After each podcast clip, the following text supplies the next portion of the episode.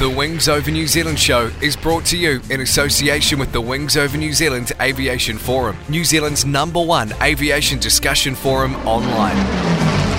There you'll find discussion on all aspects of New Zealand aviation, from history to current affairs, and thousands of photos covering the Royal New Zealand Air Force, airlines, general aviation, warbird restorations, airshow news, sport aviation, home building, gliding, aviation media, and much, much more. You'll be in good company with other aviation enthusiasts, including pilots, engineers, warbird owners and restorers, historians and authors, modelers, aviation photographers, and many others. Sign up to the Wings Over New Zealand community now. It's free and easy. Just Google Wings Over New Zealand and you'll find the forum. Hi, it's Matt Jolly from WarbirdRadio.com. Listen, I am thrilled to have Dave Homewood as part of our broadcast family and bring your stories, the stories of the RNZAF, heard right here on Wings Over New Zealand to our global audience. Thanks for listening and hope to hear from you sometime at WarbirdRadio.com. This is Extended, the ETOPS Aviation Podcast. Here's Peter Johnson. We're in front of the Merlin. Can you tell us a little bit about the aircraft? What aircraft did you fly before? Uh, Sukhoi 22. Right, okay. That's quite an interesting aircraft. Mm-hmm. What was that like to fly? Faster. Yeah. Gareth Stringer. Make no bones about it, this is still a very capable aircraft. The cockpit's very cramped, you've got leg restraints on, you're sat on a seat that's got explosives in it. Tim Robinson. Uh, also the A400M, got to go inside and uh, have a poke around with. Just taking me on the trip of a lifetime in a F-18F Super Hornet. Aviation-extended.co.uk and remember, there's no E at the beginning of extended. Extended. The Wings Over New Zealand show would like to acknowledge the great support it's had from Fly DC3. You can fly back in time with Fly DC3 from Ardmore Airport, charter the DC3 Dakota, and fly into the past. It's an experience you'll never forget. Fly DC3. Go to www.flydc3.co.nz. Welcome to the Wings Over New Zealand show with Dave Homewood. Welcome to the Wings Over New Zealand show. I'm your host, Dave Homewood. This episode was recorded live in front of an audience in a hangar, so the audio quality may not be up to the usual standard. The speaker is Paul McSweeny of Pioneer Aero Restorations Limited. Here's Paul.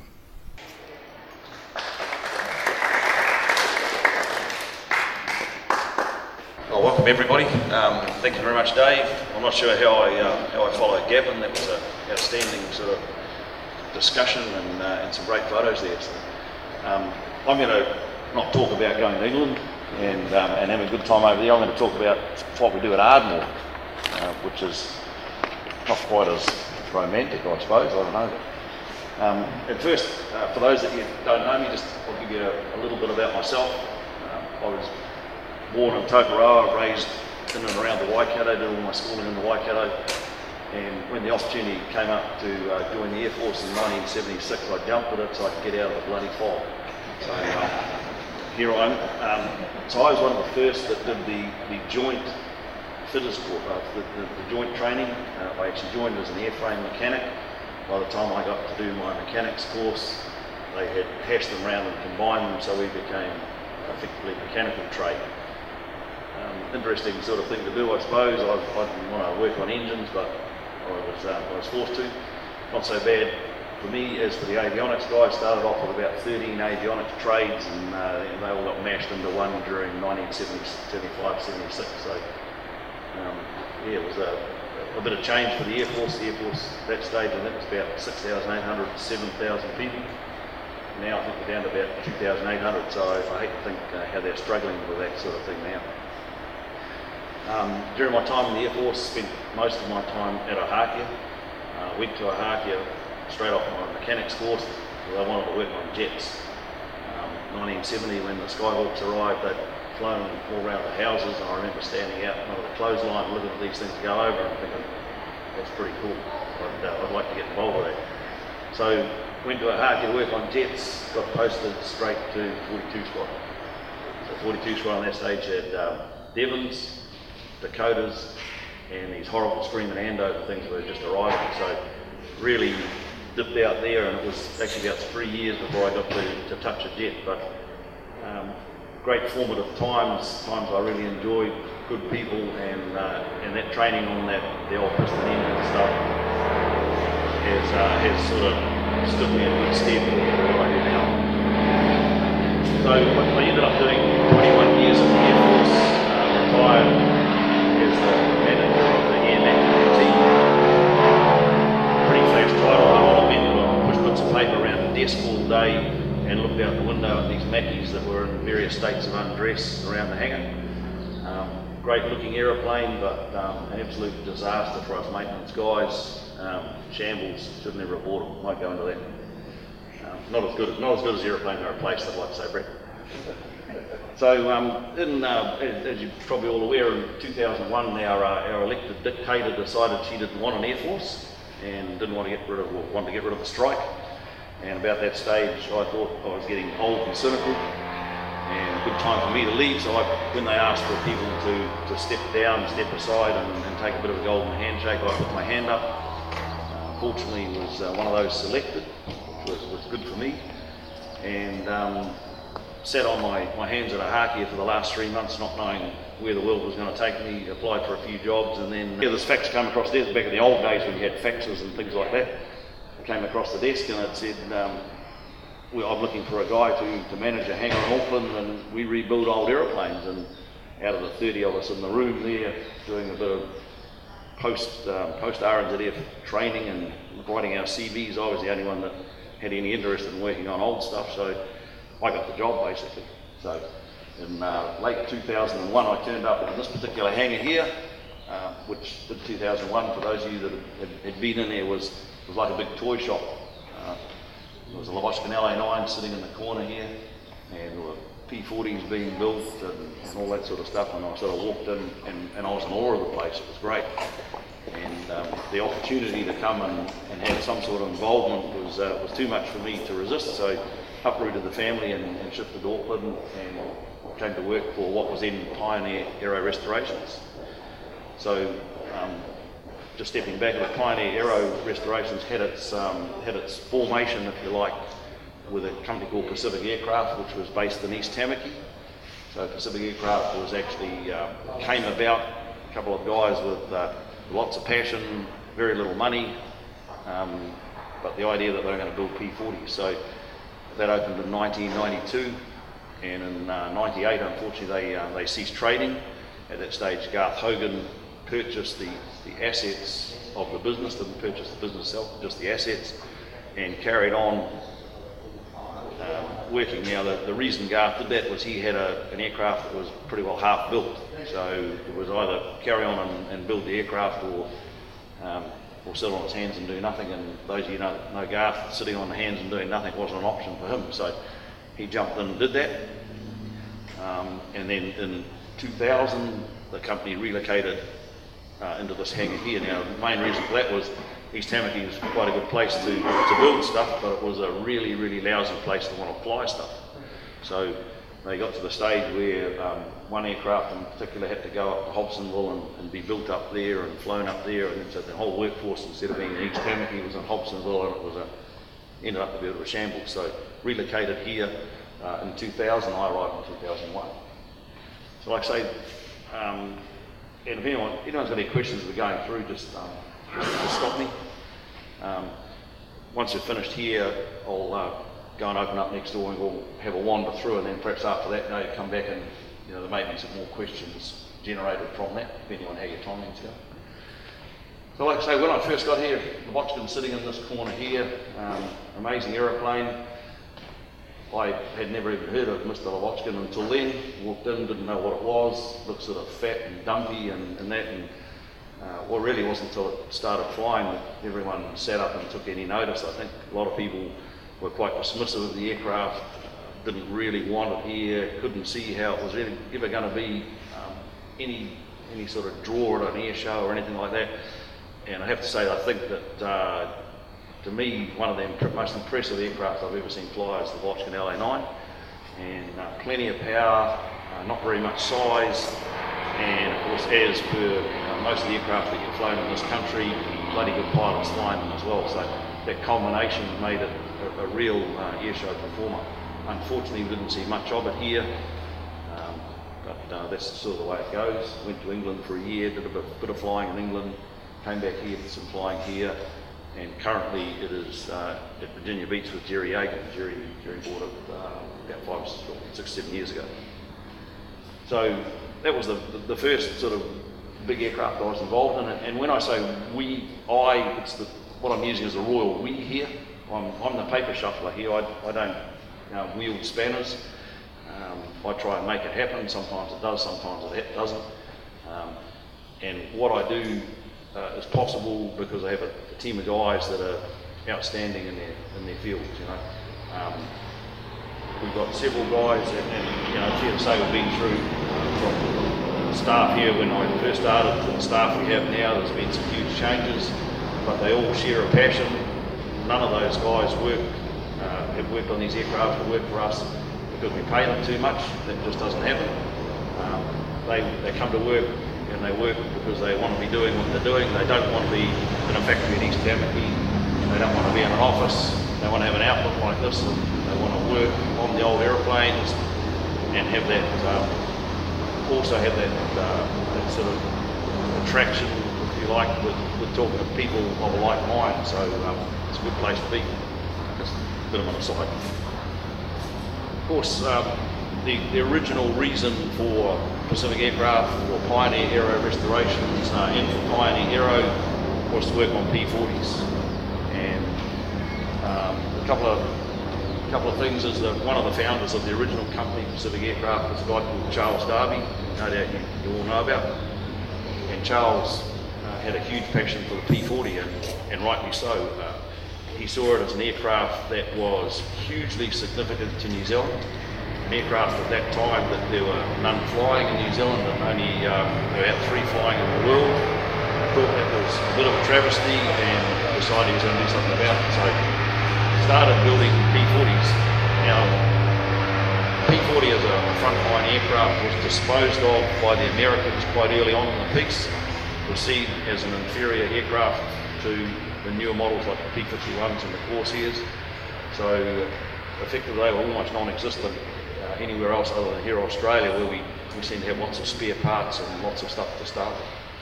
So we started building P40s and uh, at last count I think we built 10 and the world fleet's about 30 so effectively you know a third of the world's fleet has been built here on Ardmore so pretty pretty good um, and pretty nice to be involved in that sort of stuff.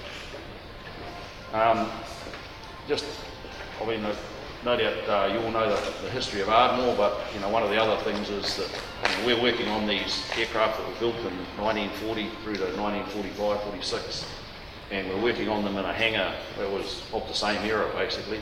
And these hangars, other than the fact they now have concrete floors, I believe when they were originally built they didn't have concrete floors. Um, fact, we've got some photos of guys working in one of these hangars on a Corsair, and they're, they're on the PSP matting. So.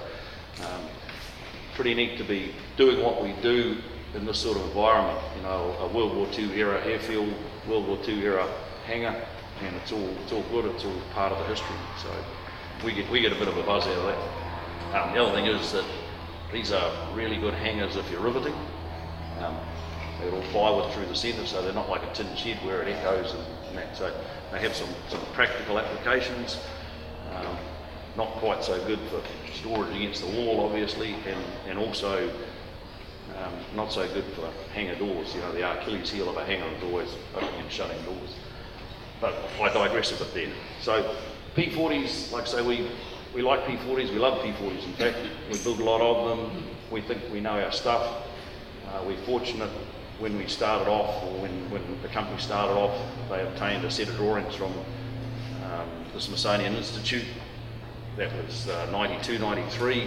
So much easier now. I can go on the net and I can have a set of drawings sent by DVD or sent by Dropbox and have them here tomorrow. So some of the stuff we do has got a lot easier. Certainly technology has uh, helped in that respect. One of the downsides is when I started here in 2001, we had a full, a big box full of P40 parts. and we needed a part, we'd dig into this box and we'd scratch around and we'd pull something out. Now that wasn't very good, so you'd put that one aside and you'd keep digging through the box until you found a piece that was good.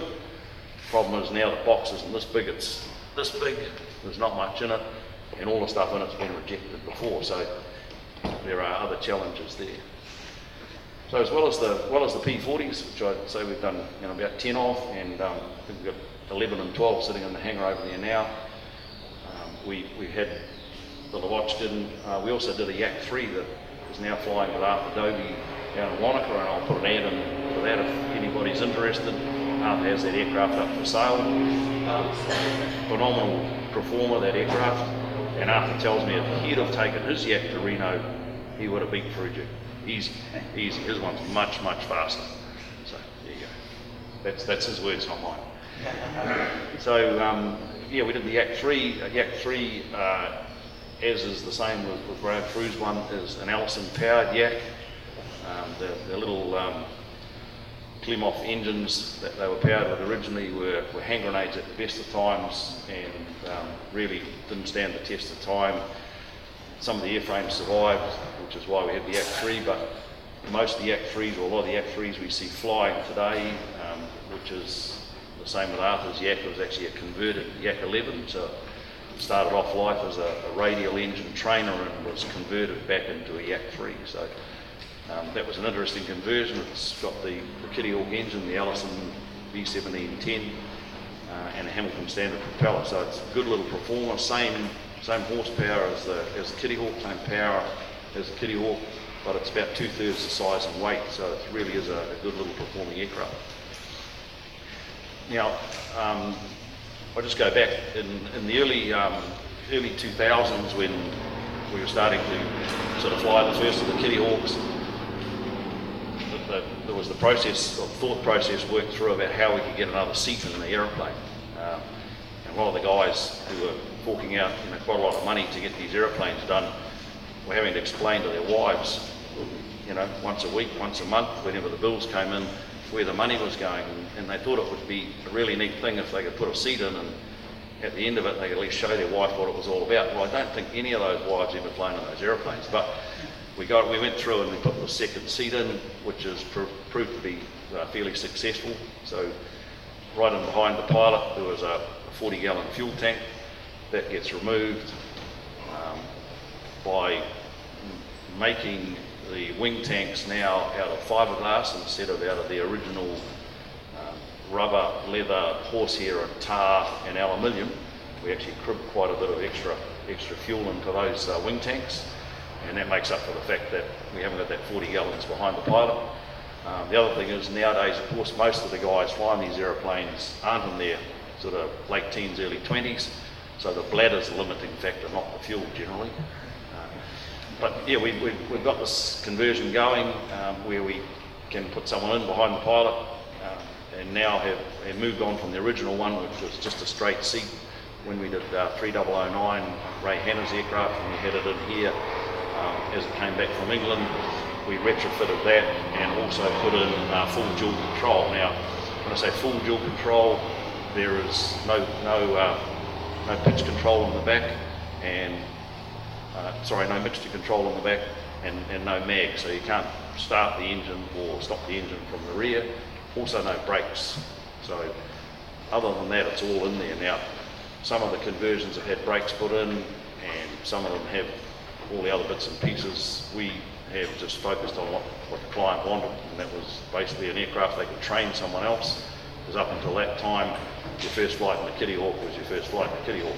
So there was no one else with you, so you were doing it by yourself. So we've done uh, seven of those conversions now and also provided um, the hardware for three others overseas. And um, fiberglass fuel tanks that, that we make here, we've provided 16 sets of those to, we've used ourselves and, and provided them overseas without any issues. So that's quite a, quite a successful thing that we've done. Now, when I talk about fiberglass, stuff like that, we're generally loath to improve on the aircraft or, or change the aircraft, but some of them uh, have to be made.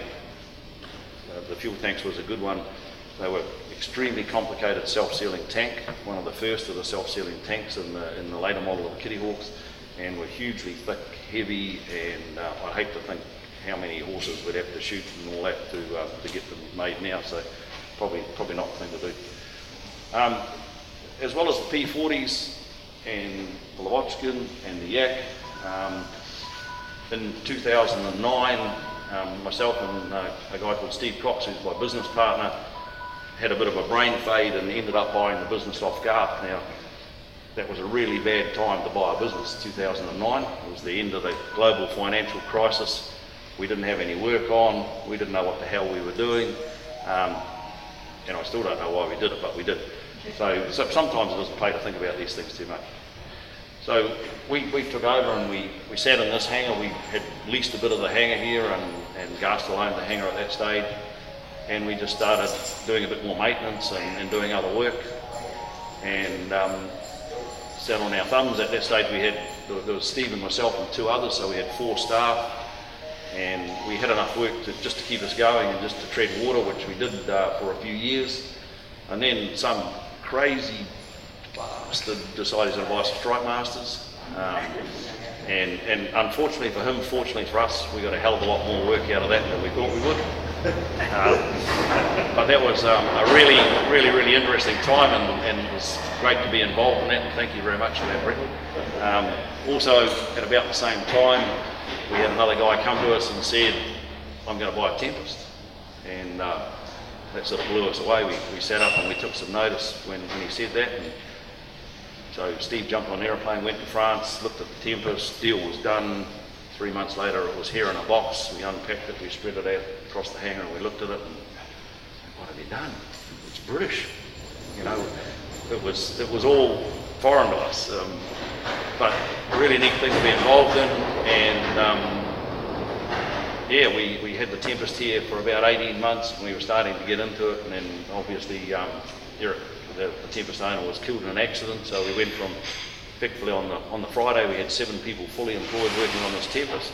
On the Monday morning we had all of us out of work, so it was a it was a bit of scrambling and. Um, the, the Tempest was stored here in the hangar. We did work for other people um, and, uh, and carried on working on Strike Masters, which was great. And then uh, finally, um, we, the decision was, was made by, by the estate to, to sell the aircraft overseas, which uh, we at the time weren't that happy with, but didn't have uh, didn't really have any say in that. And but to be honest, from, from the time the Tempest left, um, the, the, whole uh, life of Pioneer Aero really has been a bit of a whirl. We've we've had just work coming in the doors and work coming out our ears. Uh, initially, we did restoration only, but uh, certainly in 2009 when Steve and I took over and we didn't have a lot of restoration work on, we started doing a bit of extra maintenance. So we've um, we've done maintenance on the on the Corsair and on the Mustang, on the P40 that's that's here, on the Strike Masters, and then we had a, a couple of other people come to us and say, we know you guys need work, you know, how about build me a Titan Mustang? So that's this little aeroplane over here that we got into next door when we go over into the hangar, you'll see a little vehicle kit project. That's something that we took on in 2009, 2010 when we were a bit short of work. Um, this one you can see is, is, finished. The vehicle not quite so much, but we're getting on with that and it's uh, it's working. It's got some uh, some good bits hanging off it and it's a 300 horsepower engine to go on it. It can get up and go in it's finished. So that, they've been, to be honest, nice distractions for us. Um, quite different, obviously, technology and, and everything to, to the Warbirds, but it's nice to be able to actually rotate the guys around, not let anyone get too comfortable, give them the, the different challenges that the different types of aircraft uh, present. Some people are, you know, very fixated in their ways and they just want to do certain things, and having a range of, of aircraft and a range of tasks to, to, to get people to move on to, you can stretch them and uh, and expand their thinking a bit as well. So that uh, brings us almost up to date. Um, effectively, two and a bit years ago, we, uh, we got a ring from Jerry Yagan at Virginia Beach, and Jerry said, "Get your bum over to to Wangaratta and have a look at some airframes I've got over there." So I went over and, and looked at a, a Tony and looked at a Kingfisher, was expressly forbidden to look at a P39. Um, he decided the P39 was staying in Wangaratta, so I came back. Steve and Marty got all uh, geared up, went over to Oz, packed the Kingfisher up, arranged to have the Tony shifted. While they were over there, got a ring from Jerry, said, tell them to grab the P39 as well. So we ended up with a, with a P39, which you'll see in next door.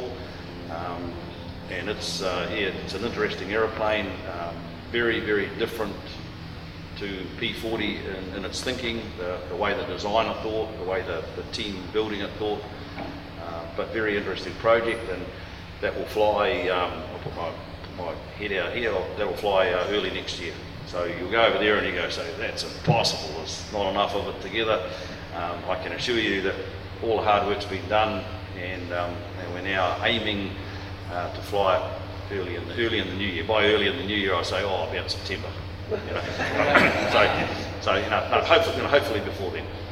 Um, so as well as the P39 next door, we also have two P40s that we're working away on.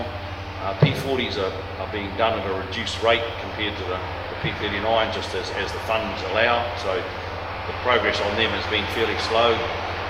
And um, then we have the Kingfisher sitting in the wing. So effectively, once we finish the P39, uh, we're hoping to jump in on the Kingfisher and, and, make that happen. So that's that's sort of where we're heading um, for the next year or so at least. Um, we've currently got 15 staff members, and we're hoping to keep about that level. Um, these hangars are just good for about 15 people. Any more than that, not too good. Any less than that, being on Planet Ardmore here, you really struggle to uh, to pay for the place because the, the ground lease and, and, everything you pay here is, is pretty extensive. So, um, so I suppose that brings me to the Hornet. So I don't know if anyone's uh, keen to hear about that, but I'll just wait till the helicopter. That'll be next year as well, what? That'll be next year as well, what? Yeah. yeah. they, they, a bit like cell phones and computers, those things, I'll never catch on.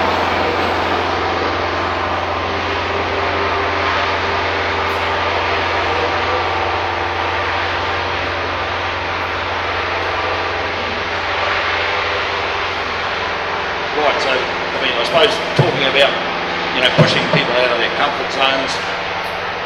Earlier on this year, we purchased what we think is the only viable DH103 Hornet project. And some people, we since then we've had people look at it and go, "You're nuts," and, and yes, we are. Um, but we like to do things that, that push us out of our comfort zone as well. So the Hornet uh, for those of you, well, in fact, most of you know about the Hornet, was produced as the really the same time as the Sea Fury aircraft like that. So the last of the big piston engine fighters before the jets came in and, and buggered all that sort of stuff for us.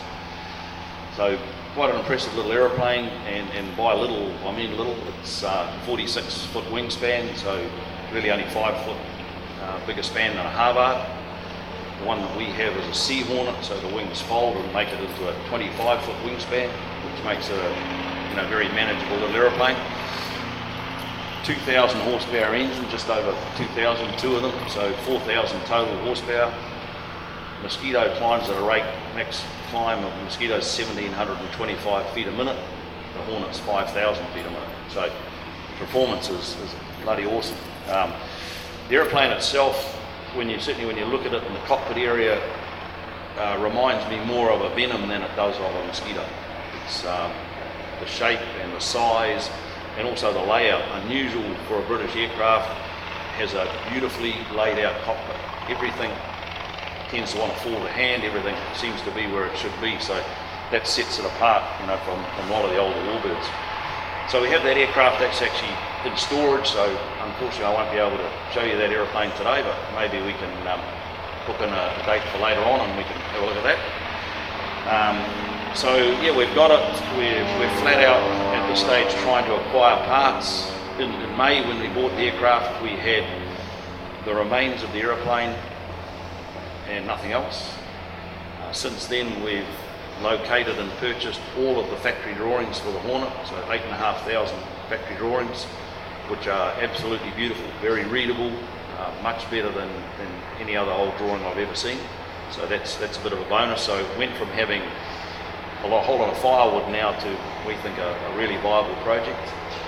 We're currently trying to track down all the other missing bits. Um, so that's probably about 8,400 and something drawings worth of parts. So um, we're going through that. Obviously, a lot of the aeroplane is going to have to be uh, built from, from new, and we acknowledge that. But I would hazard to say that by the time that aeroplane flies, over half the weight of that aeroplane will be original parts. So we've got undercarriage legs and engines and propellers. We think we may have to make some propellers, although we're just um, just discussing the possibility of using lightning propellers and uh, and making some changes to them. So the Hornet, unlike the Mosquito, had counter-rotating propellers. Engines both went the same way, but extra gear was added into the um, into the reduction gearbox. So one engine is actually three quarters of an inch longer than the other. So, bit weird, but that's the way it is. Um, look, I've, I've, sort of rambled on for long enough. Um, so what I'd like to do now is, is, take you over next door, show you through the hangar. You can have a look at what we've got, which is, like I say, the P39 at the front, two P40s at the back that are uh, actively being worked on. Little Bearhawk is tucked in there on the side, and around the other side by the by the paint booth, we um, we have the uh, the Kingfisher, which is upside down in a jig. So if you look at it and you can't figure out that it looks funny, it's because it's sitting upside down. It's, it's, um, that's just the way the jig, jig worked on those things. So um, if you could perhaps give me a couple of minutes and I'll just go over and open up and turn some lights on and, um, and then perhaps feel free to traipse over and then perhaps we'll come back and if you have any questions you want to ask me then can, uh, we can get into that. Um, but, and please, please feel free while we're next door to ask me questions. Um, don't ask me hard ones, I, I, won't know the answers and I'll look like a dick, so uh, I don't want to do that. Um, but uh, yeah, I'm, I'm, happy to answer all the easy questions. So I'll, I'll hand you back over to Dave and, and, I'll go and open up next door. So take a couple of minutes. Thank you very much, Paul. That was the Wings Over New Zealand show with Dave Homewood.